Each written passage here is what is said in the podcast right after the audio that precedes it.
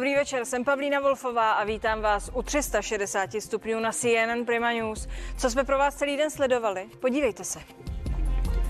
Doba přinesla nové příběhy. Europoslanec obléká o víkendech ochranný oděv a ošetřuje lidi v domově seniorů. Komik, který leží v těžkém stavu na přístrojích jednotky intenzivní péče. I to je epocha covidu. Mými hosty budou lékaři Martin Balík a Petr Kolouch, europoslanec Tomáš Zdechovský a herec Petr Čtvrtníček.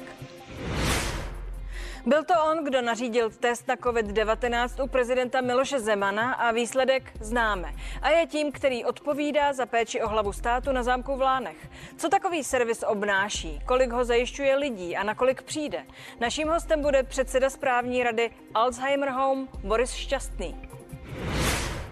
Sestavování nové vlády a pohovory kandidátů na ministry s prezidentem republiky sleduje v předvánočním čase i komentátor Info.cz Martin Šmarc. Zeptám se ho, jak situaci přicházejícího kabinetu Petra Fialy právě vidí. A začíná další lyžařská sezóna v covidu. Rozjedeme se po areálech v Čechách i na Moravě a podíváme se také k sousedům, konkrétně do Rakouska, kde mohou prozatím lyžovat jen Rakušané. Jaké budou letošní svátky v horských střediscích? Dozvíte se.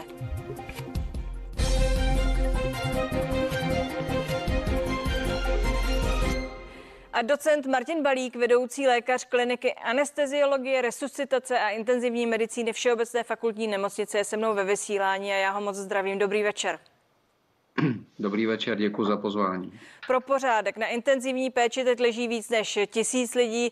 Ve středu zemřelo na COVID 129 lidí. Rekapituluji tedy stav věcí. Pane doktore, první už povinná otázka.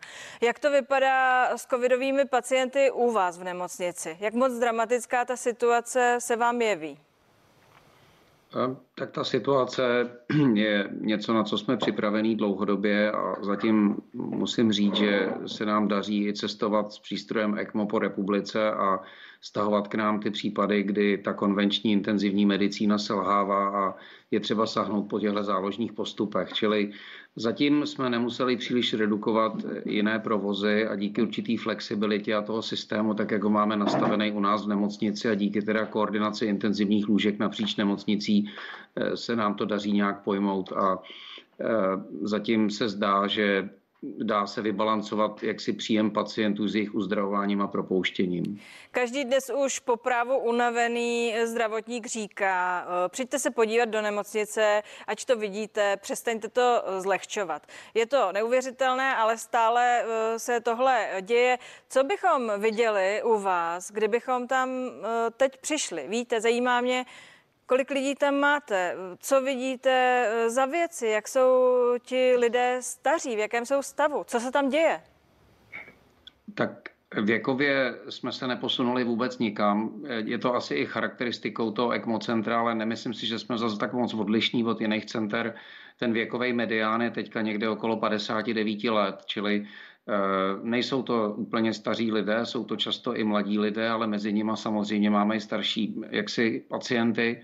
Takže těm rozhodně péči neupíráme. Já chci zdůraznit a opakovaně to všude říkám, že jsme nemuseli slevit z našich léčebných a diagnostických standardů z doby vlastně před pandémí. Takže musím říct, že poskytujeme pořád to, co jsme byli naučený poskytovat a neslevujeme v tom. A jenom bych chtěl ještě říct, že takovou důležitou věcí vlastně v té péči o toho těžkého pacienta s tím covidem je zbytečně nepřetěžovat personál. Eh, jsou to drobnosti, ale znamená to pro ten personál strašně moc a třeba často někdy zbytečný používání těch kombinec, který tak milují ty novináři, eh, jsou to jaksi symbolem těch covidových jednotek, je něco, co u nás třeba od února neexistuje a na naší klinice konkrétně. A máme proto dobré důvody, které z časových důvodů tady nemůžu rozebírat. Další věci se týkají efektivního testování a managementu těch pacientů. To souvisí právě i se izolací těch pacientů a podobně.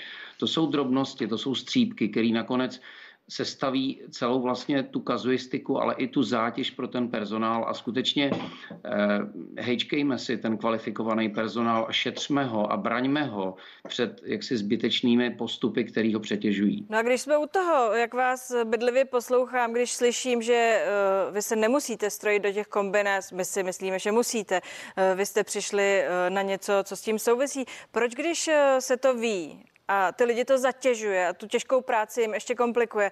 Proč někdo nepřijde, neřekne, prosím vás, lidi, takhle to být nemusí. Myslím tím nikde. Hmm.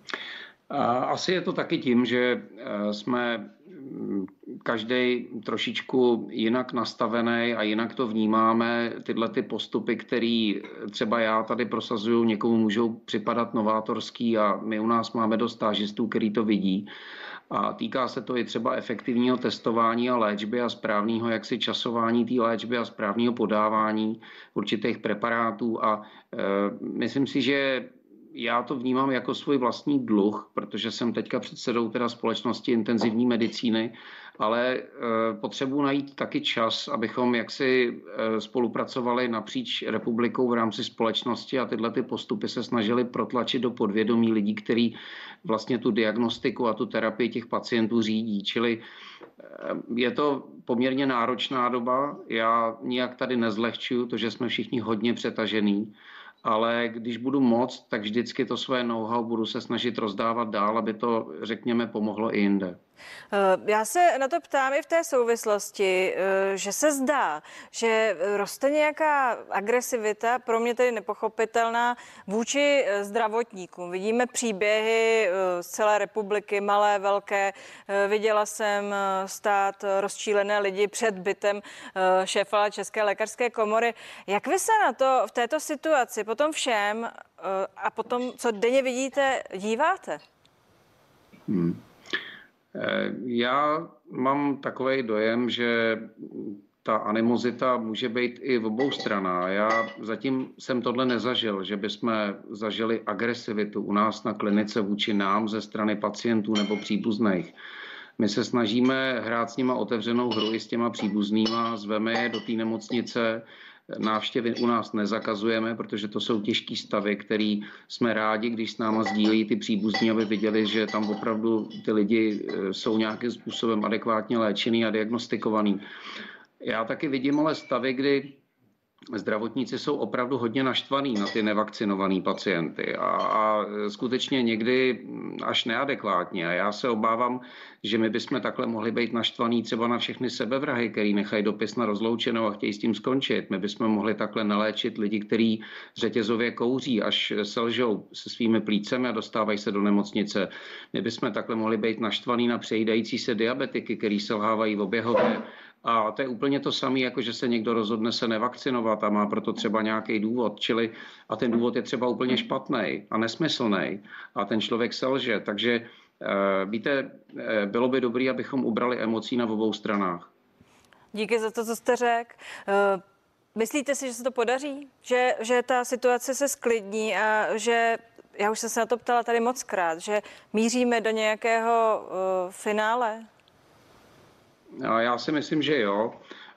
Víte, to není náhoda, že máme teďka ERKO pod jedna. A můj odhad kdysi někdy začátkem podzima byl ten, že tady bude tisíc lidí v intenzivní péči. A to teďka zrovna máme.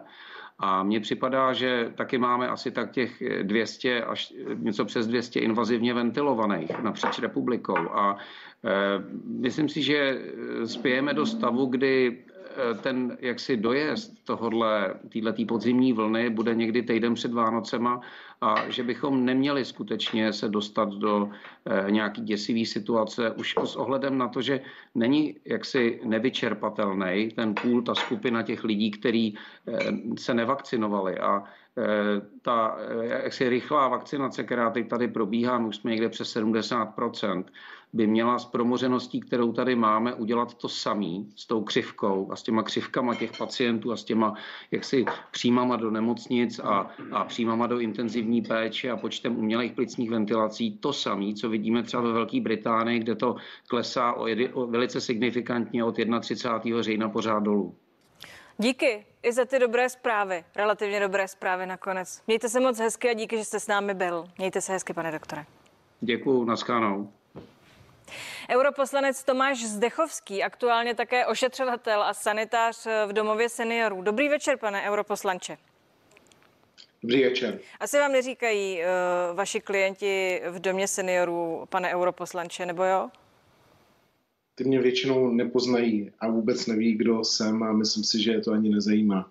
Si myslím, že když člověk potřebuje hm, zdravotní pomoc nebo spíš tu pomoc eh, pečující osoby, tak je mu úplně jedno, kdo jste, čím jste a co případně děláte. Já si myslím, že tam jsou potřeba hlavně ruce, svaly a já bych chtěl smeknout před všemi dobrovolníky, kteří chodí a chodí pravidelně častěji než já. Já bohužel nemám zase tolik času vzhledem ke své činnosti a své práci, ale eh, obdivuju opravdu ty lidi, kteří eh, třeba chodí i na noční služby a snaží se vlastně pomáhat, protože eh, teďka je ta doba, kdy jsou pomoc, je potřeba spíš rukou a spíš je potřeba takový, bych řekl, snahy pomoci zdravotníkům, protože docházejí nebo docházeli v minulých týdnech poměrně do síly.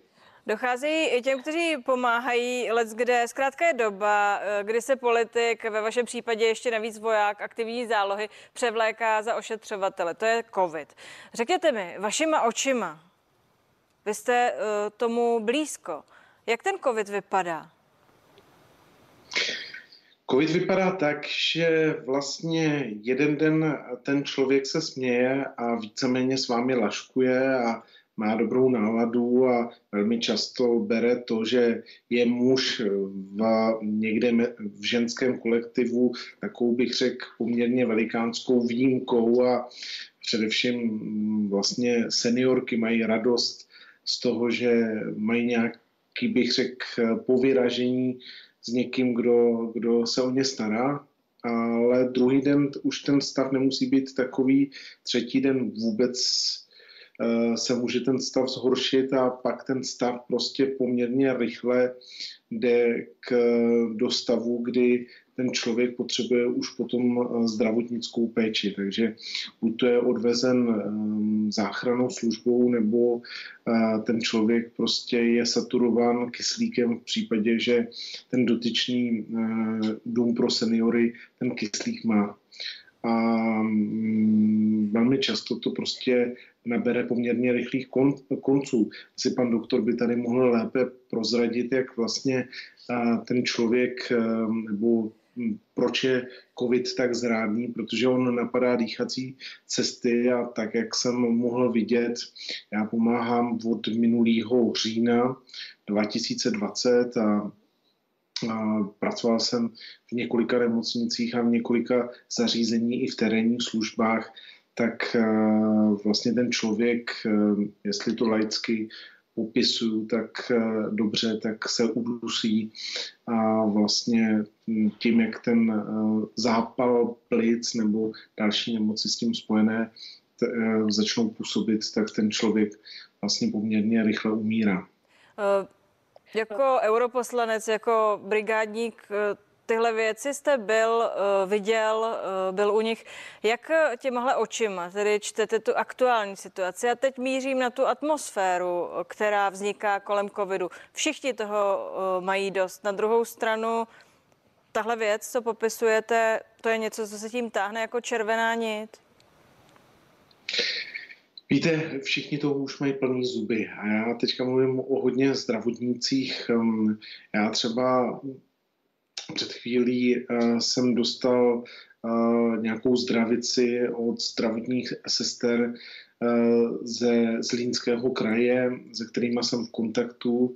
A oni vlastně popisují, jak se změnilo, nebo jedna z nich mi popisuje asi dva měsíce, jak se změnilo jejich oddělení. A opravdu na tom oddělení zůstala polovina pracovníků, co pracovala před rokem. A to je strašně důležité si prostě uvědomit. Ty lidi jsou unavení. Do toho vlastně přichází stát s tlakem na očkování. Takže když pan doktor předtím mluvil, že on se nesešel, nesetkal s tou agresivitou tak já jsem se třeba s tou agresivitou už několikrát jako setkal. Především je to třeba od rodinných příslušníků, kteří nejsou na očkování nebo uh, mají pocit, já vám že... skočím, vy jste popravdě to... nechtěl mluvit o tom, že pomáháte a už vůbec nemůžete říct, kde pomáháte.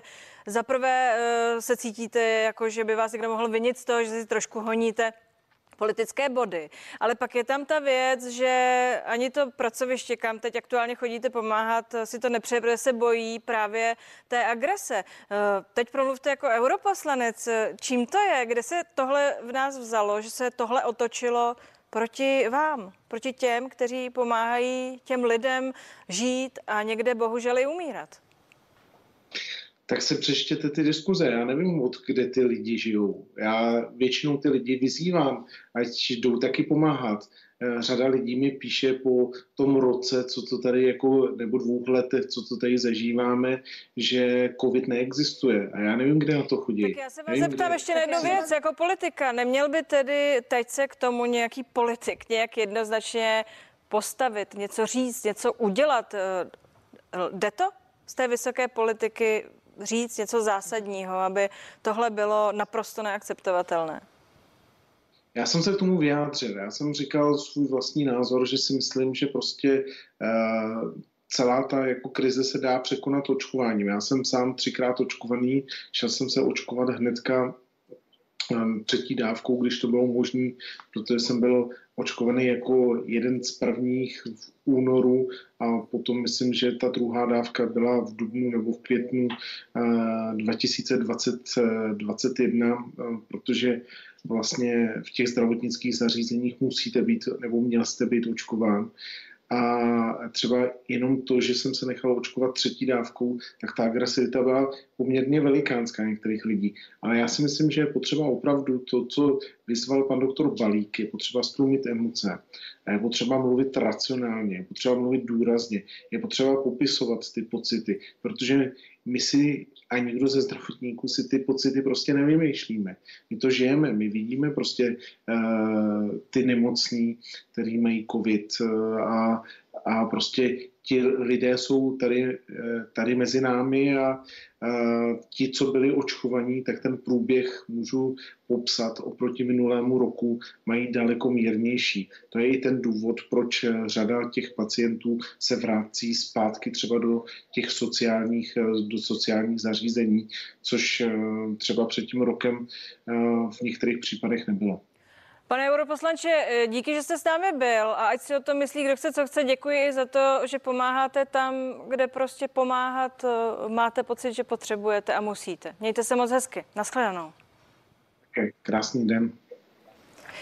A ve studiu se mnou už je Petr Kolouch, ředitel zdravotnické záchranné služby hlavního města Prahy. Dobrý večer. A vy se usmíváte. Dobrý večer. Eh, sem nechodí v covidu lékaři rozesmátí, vy se smějete, protože máte byť covidovou, ale skvělou zprávu vlastně. To určitě a vy jste nás pozvali v den, kdy my skutečně máme průlomovou zprávu, která je dobrou zprávou pro naše pacienty a první, co je potřeba říct, že žijeme skutečně velmi složitou pandemii. My jsme oproti třeba srpnu, kdy jsme převezli jenom 380 nemocných, tak jsme za listopad převezli přes 2200 nemocných. A měli jste tu téma očkování a my víme, že byť ta čísla jsou obrovská a já si nesmírně vážím a děkuji svým skoro 600 eh, už našich kolegů a kolegyní, kterých nás je na Pražské záchrance, tak oni jedou stále naplno a zachraňují životy. Ale ty průběhy v této vlně, těch 2000, přes 2200 pacientů jsou mírnější. Řekněte druhou zprávu. Já se bych pak chtěla zeptat na to, jak to vlastně probíhá, když takového covidového pacienta vezete. Ale vy jste říkal, že přesto všechno, na co se chci ptát, máte tu skvělou zprávu. Jsem tu s ní máme. pro nás, pro všechny. Ano, protože byť ta čísla jsou takto vysoká, tak se vešly do nemocnic, to je důležité. A to, aby to fungovalo, i dál, ať už se s vlnou bude dít cokoliv, tak dneska za obrovského přičinění mých kolegů a našich statistických dat, která byla podkladem, tak pan plukovník Šnajdárek a následně pan ministr zdravotnictví podepsali výnos, který určuje přesná čísla pro den, zajištění denní volné lůžkové kapacity pro záchranné služby tady v Praze a pro středočeskou záchranku ve velkých pražských nemocnicích a i v těch menších. A my dneska s klidným srdcem můžeme říct, že od 6.12. se nejen všichni pacienti vejdou tak, jako tomu bylo dosud, ale my už víme, že to bude řízený proces, kterému maximálně napomůžeme přes naše operační řízení. A to jsou denní limity, které nemocnice ví a ta data jsou přesná, protože nám pomohl profesor Dušek kolik do které nemocnice je potřeba, aby se vešlo nemocných. Takže takto společně zvládneme jakoukoliv pandemii. Tedy se nemůže stát, že by někdo zůstal někde čekat a nevešel se někam, protože jsou tam například lidé s covidem? Tak, jsou to pacienti s covidem dominantně, ale nezastaví se péče, protože ty nemocnice vědí, kolik pacientů přijede cestou záchranné služby. To je to, co my umíme řídit. Do zbytku si manažersky plánují všechno, co potřebují, ať už je to onkologická péče. Samozřejmě, že ten COVID je obrovská zátěž. A jistě tam doputují i pacienti, kteří tam doputují bez nás. Nicméně máme tu nastaven nový řídící proces, který nám vydrží. A jedna pražská nemocnice od následujícího týdne bude držet každý den dokonce pohotovost pro pacienty právě, kteří by případně eh, překračovali ty naše eh, statistiky a nevešli by se do toho plánu, tak každý den a jednou provždy už bude tady pohotovostní nemocnice, která bude připravená kapacitně na toto zvládání. A za to moc děkujeme, protože to vnese klid do operačního řízení. A záchranné služby vědí, co mají dělat. My to odřídíme a ty skvělé nemocnice, které dodnes poskytují perfektní péči a to i pan docent Balík vlastně už byl mým předřečníkem, je vidět. A ten proces se dá řídit a toto nám zůstane i po covidu a to je skvělá zpráva. Tak to je skvělá zpráva a já se raduji eh, s vámi, tak jako všichni, kterých se to týká, protože jsme to úplně všichni. My, kteří eh, jsme eh, se obávali toho, že kvůli covidu třeba budeme někde čekat a zůstaneme, zůstaneme v sanitce. Když jsme v té sanitce, mm-hmm. jak to vypadá, když vezete covidového pacienta? Kolik jich vozíte denně teď? Tak jsou to opravdu vysoká čísla, pohybujeme se okolo 100 pacientů. Mluvíme o Praze. O Praze v denním režimu za 20 24, ano, za 24 hodin. Měli jsme i přestovku, průměrně máme tak okolo 80. Jak eh, vypadá ten stav, když je eh, ten stav těžký? Co ten pacient v té sanitce, jaké péče se mu musí dostat, aby Ano, přežil? tak ta triáž probíhá už po vyhodnocení tísňové výzvy naším operačním střediskem. Tam to všechno začíná ve chvíli, kdy je rozhodnuto a na místo dorazí posádka tak proběhne základní vyšetření. Dominantními potížemi nech, našich nemocných s covidem je dušnost. Dušnost a nízká saturace krve kyslíkem, eh, jeden z nejhorších, možná nejhorší vůbec příznak subjektivní, když máte dušnost, když prostě nemůžete dýchat. Eh, reagujeme, reagujeme podáním kyslíku, dovyšetříme nemocného, samozřejmě se staráme o naše kolegy a kolegyně a oni je vidíte je v, těch, v těch oblecích eh, podle těch stupňů tak, jak závažný ten stav je. Někdy je vidíte i s filtroventilační jednotkou na obličeji a poskytnou tomu pacientovi zajištění. Oproti těch předchozím vlnám nemusíme tolikrát připojovat už na místě na dýchací přístroj a to je skvělá zpráva. Jinými slovy, ti, kteří si volají tu sanitku, nejsou v tak těžkém stavu, jako byli ti, ke kterým jezdila před... Ti očkovaní ne. Očkování ne, je to zásadní věc Pro nás hlediska. tak nemáme čas na detailní statistiky, ale oproti těm předchozím vlnám eh, se významně snížilo předání na jednotky intenzivní péče rovnou. To znamená, že se to řeší tak, že ten stav nedospěje až do nutnosti připojení na dýchací přístroj už na ulici. Samozřejmě ještě se stane lecos v nemocnici a ta nemocnice už zase pokračuje v té péči vysoká koncentrace kyslíku. To jsou ty HIOX, jak se o tom teď mluví, eh, případně ty stany kyslíkové, pak nastupují ventilátory a pak nastupují v některých případech i ty excelentní přístroje typu mimotělní oběh ECMO, eh, které ty nemocnice zvládají velmi dobře. Poslední věc, řekněte mi, kdy si člověk, který má příznaky, domnívá se, že to může být COVID, tu sanitku má zavolat, abyste nejeli zbytečně? Říkáte, že ty stavy jsou lehké, tudíž... Neříkám, že jsou lehké, říkám, Lehčí. že jsou lepší než v těch předchozích vlnách. Kdy si člověk má zavolat vás? Eh, Kdykoliv, kdykoliv se cítí ohrožen. To je naše práce. A my máme kvalitní triážový systém, jak ho vyspovídat, jak rozhodnout eh, a jak pomoct. Buď výjezdem nebo radou. Toto umíme vyřešit a rozhodně se ode mě nikdy nedozvíte, že by někdo měl, pokud se tí, cítí v tísni nějakým způsobem váhat. Ne vždycky k němu musíme přijet a ne vždycky ho vezeme do nemocnice. My taky někdy zaléčíme na místě a ponecháme doma. Máme novou službu oproti předchozím vlnám. My jsme si ponechali mediky, skvělé mediky, kteří jezdili v těch covidových odběrových vozech, tak ty dnes vyhodnocují na záložním operačním středisku po 4 až 6 hodinách to ponechání doma, takže my se skutečně chceme ujistit, že jsme buď pacienta, pokud nemusí do nemocnice, což je dobře, protože ty nemocnice jsou přetížené, takže se o něj je postaráno, to znamená, buď se dovolal svému praktickému lékaři, anebo se ten stav nezhoršuje. Takže toto budeme vyhodnocovat a medici taktéž pracují skvěle pod vedením našich operátorek. Samé dobré zprávy jste přinesl. Díky za ně. Mějte se moc hezky. My děkujeme za podporu a vydržíme s vámi až do vítězného konce, protože ten řetězec má nejenom funkčnost, ta už se ukázala, ale bude mít i nová pravidla, takže snížení stresu všem zdravotníkům a hlavně záchranným službám a moc za tato rozhodnutí děkujeme. I to jsou covidové zprávy. Díky. I to jsou covidové zprávy. A já jsem si uh, zavolala dnes odpoledne s hercem Petrem Čtvrtníčkem, protože zažil covid. Jinými slovy, viděl právě takovou nemocnici, z jaké se nám před chvílí přihlásil doktor Martin Balík. A taky viděl sanitku, o níž tu teď mluvil ředitel Pražské záchranky Petr Kolouch. A to všechno zevnitř. Tedy, abychom nevedli jen teoretické debaty o číslech, tady je život.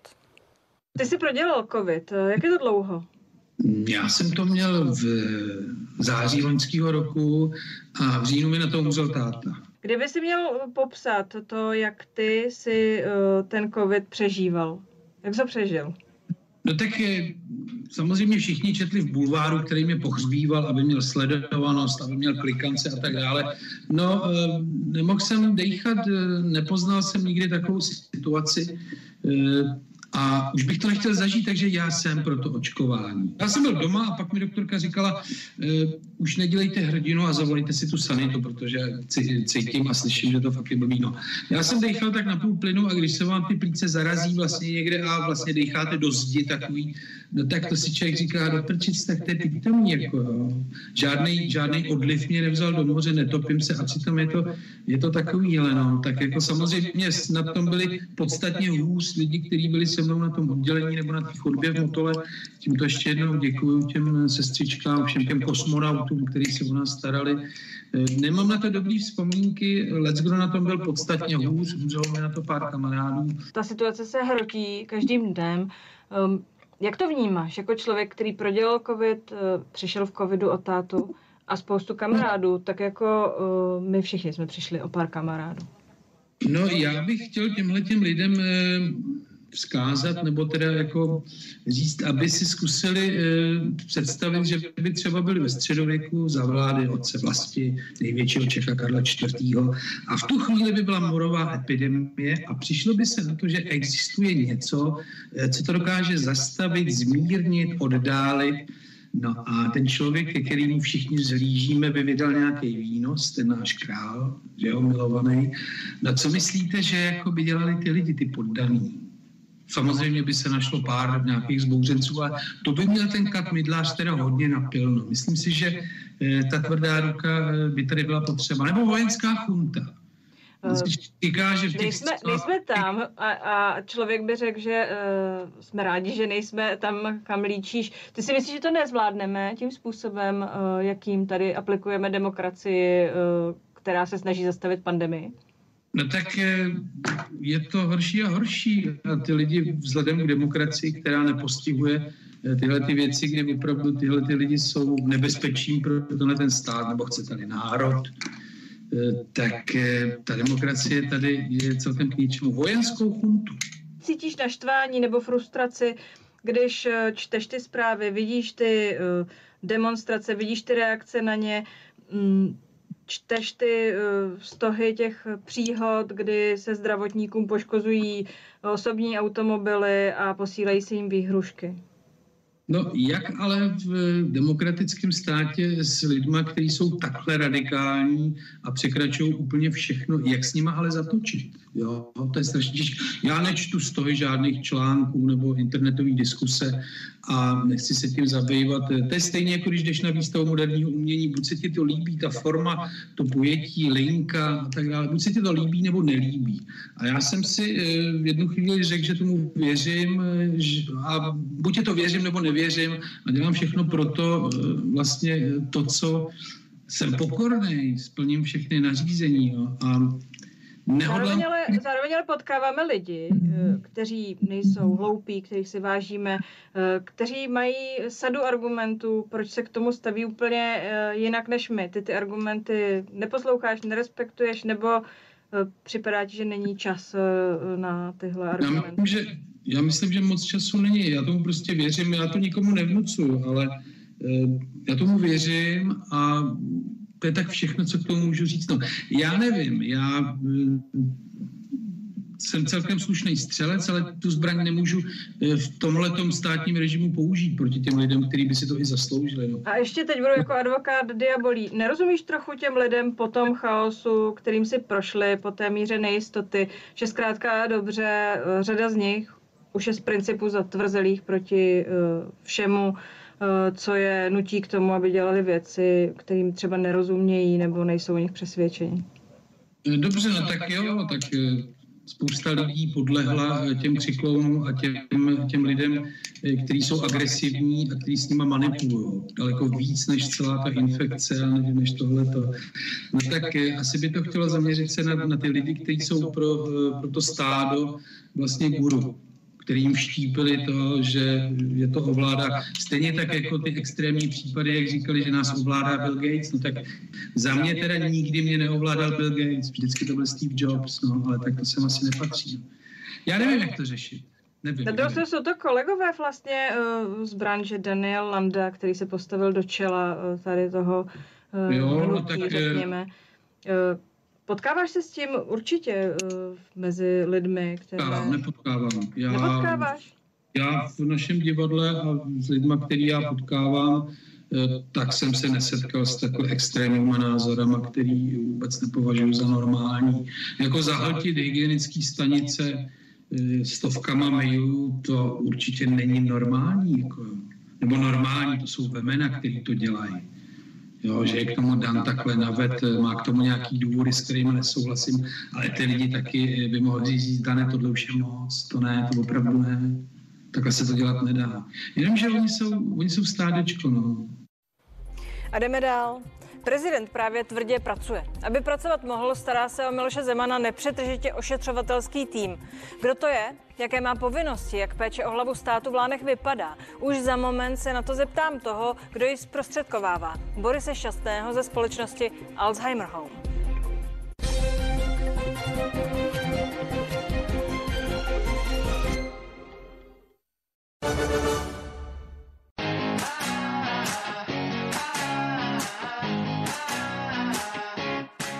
Všechny naše dobro